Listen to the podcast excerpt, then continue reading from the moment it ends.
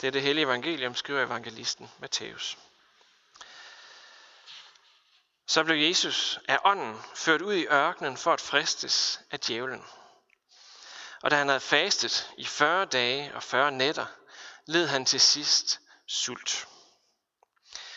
Og fristeren kom og sagde til ham, Hvis du er Guds søn, så sig, at stenene her skal blive til brød. Men han svarede, der står skrevet, mennesket skal ikke leve af brød alene, men af hvert ord, der udgår af Guds mund. Da tog djævlen ham med til den hellige by, stillede ham på templets tinde og sagde til ham, Hvis du er Guds søn, så styrt dig ned. For der står skrevet, han vil give sine engle befaling, og de skal bære dig på hænder, så du ikke støder din fod på nogen sten. Jesus sagde til ham, der står også skrevet, du må ikke udæske Herren din Gud. Igen tog djævlen ham med, med sig, denne gang til et meget højt bjerg, og viste ham alle verdens riger og deres herlighed, og sagde til ham, Alt dette vil jeg give dig, hvis du vil kaste dig ned og tilbe mig. Da svarede Jesus ham, vi er bort, satan, for der står skrevet, du skal tilbe Herren din Gud og tjene ham alene. Da forlod djævlen ham, og se, der kom engle og sørgede for ham. Amen. Arrogant. Selviscenesættende. Diva. Ja, måske endda playboy. Det er så nogle af de ord, som mange af jer sikkert vil sætte på ham her. Og jeg skal tilstå, at jeg har sådan en jantelov siddende nede i maven, som sådan trækker sig sammen på en bestemt måde hver eneste gang den her mand, han siger noget. Udtaler sig om det ene eller det andet. Og det gør det ikke bedre, at han er svensker. Og at han så som 39-årig høvler mål ind på samlebånd nede i Italien. Og har løftet sin klub, den der, der hedder AC Milan, fra sådan en middelmodig placering, der var langt under deres værdighed, til nu at være helt med fremme omkring mesterskabet i Italien. Manden, som jeg taler om, han hedder Zlatan Ibrahimovic. Og jeg beklager virkelig, hvis fodbold ikke siger der noget som helst. Men vi er nødt til at dvæle lidt ved Zlatan i dag. Det er vi, fordi Paulus i Bibelen selv bruger det her billede med en idrætsmand som et forbillede for, hvordan vi skal leve i troen på Jesus. Og måske kan det også være sundt nok for os, der synes, at Slattern han er alt, alt, alt for meget. At vi nu i dag må bruge ham lidt som forbillede. Jeg kender nemlig ikke noget bedre eksempel end, end ham, sådan lige nu, nu og her i hvert fald. Det spørgsmål, man må stille sig om Slattern her, det må være, hvordan i alverden kan han være den bedste på holdet? Hvordan kan han ikke bare løfte sit eget, men hele holdets niveau? Og hvordan kan han score mål på samlebånd i en af verdens bedste fodboldligaer, når han er 39 år? Jeg tror ikke, det er set før. Er det nu fordi, at Zlatan, han er dygtigere, mere talentfuld, bedre og sådan i alle henseender større end alle andre? Det kunne jeg forestille mig, at han selv ville have sagt. Men spørger man holdkammeraterne, så siger de, at der ikke er nogen, der stiller så store krav til sine medspillere og til sig selv, som Zlatan. Og der er ikke nogen, der kommer før til træning end ham, og der er ikke nogen, der går så sent som ham. Og alt, hvad han gør i sit liv, fra træning til kost til søvn, hvad som helst. Alt handler om at blive så god en fodboldspiller som overhovedet muligt. Ikke noget med at springe over, hvor gader er lavest, så når kameraerne ikke snurrer, og der ikke er nogen, der ser det. Ikke noget med at leve et liv i stillhed, og så er det andet, når alt fokus er på en. Nej, alt i hans liv er tilpasset et eneste mål, nemlig at score mål. For det nytter ikke noget, hvis man kun er professionel, når andre folk ser det. Man må være fokuseret, man må give afkald og alle de her ting. Også når folk ikke ser det. Ellers kan man aldrig nogensinde lykkes med at score mål i Italien som 39-årig. Man kan også sige det på en anden måde. Hvis man forbereder sig rigtigt, når alle andres øjne ikke er på en, så er der også en bedre sandsynlighed for, at man handler rigtigt, når de er, når alle andres øjne er på en. Og så når man ofte det mål, der sådan er stukket ud for en. Så langt med slatteren og idrætsmandens fokusering. Og nu til ham, som det egentlig drejer sig om, nemlig Jesus. For man kan godt undre sig over, når man læser begyndelsen af dagens tekst her, hvorfor Jesu offentlige virke, det begynder med, at han isolerer sig i 40 dage. Jesus var lige blevet døbt. Helligånden var lige steget ned over ham, og der var en masse, der havde set det. Set, at Jesus altså i dåben nu var blevet den, der skulle udføre Guds gerning. Jesus skulle være Messias. Jesus skulle komme for at frelse verden. Og det næste, han så altså gør, det er at gå ud i ørkenen alene i 40 dage. Kunne han ikke i stedet for have udført et eller andet sådan spektakulært under, så kunne folk ligesom se, at nu var Guds søn altså landet her på jorden. Ville det ikke have været klogere, smartere? Ligesom skabe lidt momentum for sig selv. Skabe en bevægelse for sig selv. Men i stedet så bruger han 40 dage for sig selv i ørkenen, uden vådt eller tørt. Hvorfor? Jo, svaret med Jesus er præcis det samme som med fodboldspilleren. Hvis man sådan skal holde kursen, hvis man skal udføre missionen og nå målet, så må man forberede sig rigtigt. Gøre de rigtige ting, også når rampelyset ikke lige er på en. Man må fokusere. Og det viser Jesus os igennem hele sit virke, hvordan man gør.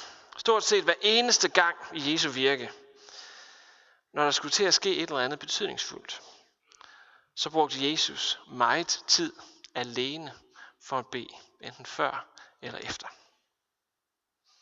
Så vi ser det altså her, hvor Jesus begynder sit virke, så starter han 40 dage alene. 40 dage til ligesom at tune ind, til at bede til Gud, til at fokusere på det, der egentlig var hans mission. Så målet det står fuldstændig klart for ham. Senere kan vi læse i Markus evangeliet om Jesu første arbejdsdag, hvor han virkelig er i vælten, og folk bliver slået og overrasket over den myndighed, som Jesus har. Og han arbejder hele dagen til langt ud på aftenen med at helbrede og forkynde. Hvad så næste dags morgen? Står han der klar til at forkynde videre? Nej. Han har sat sig uden for byen et eller andet øde sted og bad. Eller den der dag, hvor han skulle udvælge de 12 disciple. De her 12 apostle, som skulle blive katalysatorer for kirken, da Jesus ikke var der længere. Var det noget, han bare sådan lige gjorde med venstre hånd, udvalgte de 12? Nej, det står faktisk et sted, at han bad hele natten, inden han så stod op, samlede sine disciple og udvalgte de her 12. Det var nøje forberedt, og han brugte tid i bøn så det kunne gøres rigtigt. Og vi ser det samme som noget af det aller sidste, Jesus gør, lige inden han bliver taget til fange. Hvor er det, han bliver taget til fange hen? Ja, det er i en have, en stille have, uden for byen. Der var ellers fest inde i byen. Det var påske. Men Jesus var ude i en have og sad og bad. Sad og bad om, at han ikke måtte vige fra målet. At han ikke lige pludselig i sidste sekund måtte springe fra. Jesus vidste, at hvis man skal nå sit mål, så er man nødt til at forberede sig. Man er nødt til at bruge tid på andre ting, end at være i rampelyset. Man er nødt til at få indstillet kompasset, kan man sige, efter Guds vilje for en. Det var det, Jesus vidste. For på Jesus tid var der rigtig mange forventninger. Forventninger til, hvem Messias skulle være. Der var stort set ikke en i Israel, der ikke ventede, at Messias snart skulle komme. Og alle havde en eller anden forestilling om, hvordan han skulle være. Og der var ikke en eneste af dem, der havde forestillet sig, at Jesus skulle være Messias ved at dø på et kors. Men det var altså det, der var målet. Det var det, der var vejen. Så for at holde kursen, så måtte han en gang imellem fokusere. Han måtte en gang imellem trække sig for at gøre noget andet. Der var også mange fristelser. Vi læser om tre af dem i dag. Mange fristelser til at blive Messias på en anden måde, end det, der egentlig var stukket ud for ham. Og det djævlen frister ham med i den her beretning, vi har hørt i dag, er jo ikke noget andet end at være Messias. Snarere tværtimod. Det er egentlig mere en fristelse til at blive Messias på den måde, som folk havde forventet, end det modsatte. Jeg har sådan en film, jeg viser mine konfirmander. En film, der sådan gennemgår, eller en, en filmserie, der gennemgår hele Bibelen. Og den her scene, som vi har hørt i dag er også med, der hvor Jesus er ude i ørkenen, og han fristes.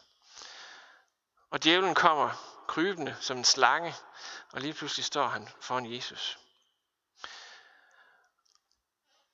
Og da djævlen giver den sidste fristelse, den her med, den her, hvor han siger, at Jesus skal tilbe djævlen, så vil djævlen give ham al magt i verden. Da han nævner det, så ser man et andet billede. Et billede, hvor Jesus sidder på en trone med sådan en krans om hovedet, ligesom en konge ville have på det her tidspunkt. Salvet fint, i fint tøj og så videre. Sidder på en trone. Og så skal vi huske, hvem det var, der var hersker i Israel, eller i hvert fald i Judæa på det her tidspunkt. Det var Pontius Pilatus, ham der også underskrev dødsdommen på Jesus. Og i filmen her, så sidder Pilatus på knæ neden for Jesus og kysser hans fødder i erbødighed. Var det ikke en mere tillokkende måde at være messias på? Det vil jeg i hvert fald synes. Helt ærligt. Men det var ikke det, der var vejen. Det var ikke den vej, Jesus skulle gå. Derfor måtte han fokusere. Han måtte bruge tid alene, bruge tid på bøn, for at han kunne holde kursen, som skulle ende på korset. Jesus var godt forberedt. Han vidste godt, hvad vej han skulle gå.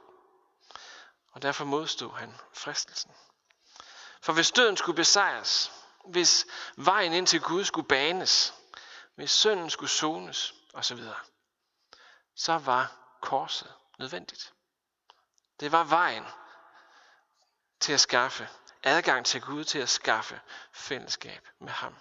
Vejen Jesus var nødt til at gå. På trods af folks forventninger, på trods af hvad der ville have været rarere. Så når jeg nu har valgt den her vinkel på Jesu faste i ørkenen og hans fristelse i dag, og når jeg endda har inddraget den her lidt usympatiske fodboldspiller, i hvert fald i mine egne øjne, øh, så er det fordi, vi kan lære noget af Jesus her i fastetiden. Og vi kan sådan set også lære noget af Slatan, hvor nødigt jeg end vil sige det. Vi kan lære noget om vores liv her på jorden og om vores tro. Vi kan lære noget om, hvor vigtigt det er at trække stikket en gang imellem. Ikke bare sådan for at sidde foran fjernsynet eller et eller andet i den stil, men for at lade op på den rigtige måde, for at forberede os og for at fokusere ind. For Gud har nemlig også en mission til dig og mig. Præcis ligesom han havde til Jesus. Og den mission foregår midt i de liv, som vi lever, og de hverdage, som vi har. Den mission, Gud har til os, handler ikke om, at vi skal opføre os så pænt, som vi nu kan, for at Gud må synes om os. Den mission handler heller ikke om, at vi skal leve op til sådan en vis standard, for så vil Gud være noget imod os. Alt det, der handler om at skaffe os et sandt og et ret forhold til Gud, det var Jesu mission. Det var det, han kom for at gøre. Det var det, han gjorde på korset. Jesu mission, som handlede om vores frelse, den fuldførte han på korset og ved opstandelsen. Og Jesu mission rakte ud over sig selv. Det var ikke Jesus. Der, Jesus døde ikke for Jesus, kan man sige. Han døde for os. Og lidt på samme måde er den mission, Gud giver os, heller ikke noget, der har med os selv at gøre, men med andre at gøre. Den mission, han sender os på, er nemlig den, at vi skal være et vidnesbyrd om ham for verden. Det handler altså ikke om, at vi skal fortjene noget, men det handler om, at Jesus godt vil bruge det liv, som vi lever her på jorden, til noget bestemt. Så ligesom vi har oplevet, Guds nåde mod os. Ligesom vi har oplevet Guds kærlighed. Sådan er det den mission, han har givet til os, at andre mennesker også må opleve det, gennem den måde, som vi er på og lever på. Vi har altså en opgave, en mission. Ikke for at fortjene os til noget hos Gud, men for at udbrede det, som er Guds i verden. Fordi Gud sender os, kan man sige, som vidnesbyrd for ham. Og den faste tid, vi er i, den har helt fra begyndelsen af været sådan en tid, hvor vi kunne give lidt ned, hvor vi kunne bede lidt mere, hvor vi kunne fokusere, hvor vi kunne forberede os på den mission. Der er altså indlagt i kirkeåret tider, hvor det kan være godt at gøre den slags. Nu kan der selvfølgelig være sket et eller andet i dit liv, der gør, at det er helt anderledes for dig. Men sådan i udgangspunktet, så er fastetiden her, det er en forberedelsestid. En tid, hvor vi må fokusere ind på, for det første, hvad det er, Jesus har gjort for dig og mig, og for det andet, hvad det er, han kalder os til. Vi har fastetiden her med en horisont lidt længere ned ad vejen, som er påsken. Påsken, hvor Jesus døde og opstod for os, og hvor det er det, vi skal fejre. Og med påsken som bagkant, med Jesu gerning for os som bagkant, eller som, som underliggende strøm, så må vi i den her tid fokusere ind. Præcis ligesom en fodboldspiller, som Zlatan ville gøre det, og præcis ligesom Jesus gjorde det. Fokusere ind på, hvad der er Guds vilje for os. Fokusere ind på, hvordan vi i praksis kan være et vidnesbyrd om ham. Blandt de mennesker, som vi møder i vores hverdag. Blandt de mennesker, som har brug for et fællesskab, brug for en hjælpende hånd, hvad det nu kan være. Så nu skal vi bede sammen, og vi skal bede lige præcis om det. Om at Gud vil fylde os med sin nåde, og om at Gud vil kalde os ud i verden med ham. Lad os bede sammen. Jesus, tak fordi du gav dig selv for os. Tak fordi din død og opstandelse betyder liv for os. Og tak fordi, at du rækker det liv til alle, der vil have del i det. Vi beder dig om, at vi må leve ud af dit liv. At vi må leve ud af den nåde, som du har vist os. Lad os aldrig nogensinde være i tvivl om, hvilken status vi har hos dig. Så beder vi med frimodighed om, at du vil sende os til mennesker i verden. Vi beder om, at vi må få tid i den her tid til at forberede os, til at fokusere på, hvad du ønsker, på hvad du kalder os ud i, på hvad din mission er for os. Vi beder om, at dit rige må udbredes i verden, og vi beder dig om, at vi må være med i det. Vi beder for alle, der er i nød. Vi beder for alle, der er ensomme, særligt i den tid, vi lever i nu. Vi beder for alle, der er syge, alle, der er coronasyge. Vi beder om, at du vil være nær hos hver enkelt, og vi beder om, at du vil sende os til dem, der har brug for det. Så beder vi dig om, at du vil velsigne og bevare din hellige almindelige kirke, og også i den. Velsigne og bevare dine hellige sakramenter, og lad dit ord have frit løb i blandt os, for at dit rige med retfærdighed, fred og glæde i heligånden må udbredes og vokse, og nådens lys skinne for alle dem, der sidder i mørke og dødens skygge. Hold din beskærmende hånd over vort folk og fædreland og alt dets øvrighed. Velsign og bevar vor dronning Margrethe og hele hendes hus. Giv dem og os alle noget, fred og velsignelse. Og efter et kristligt liv, den evige salighed. Amen.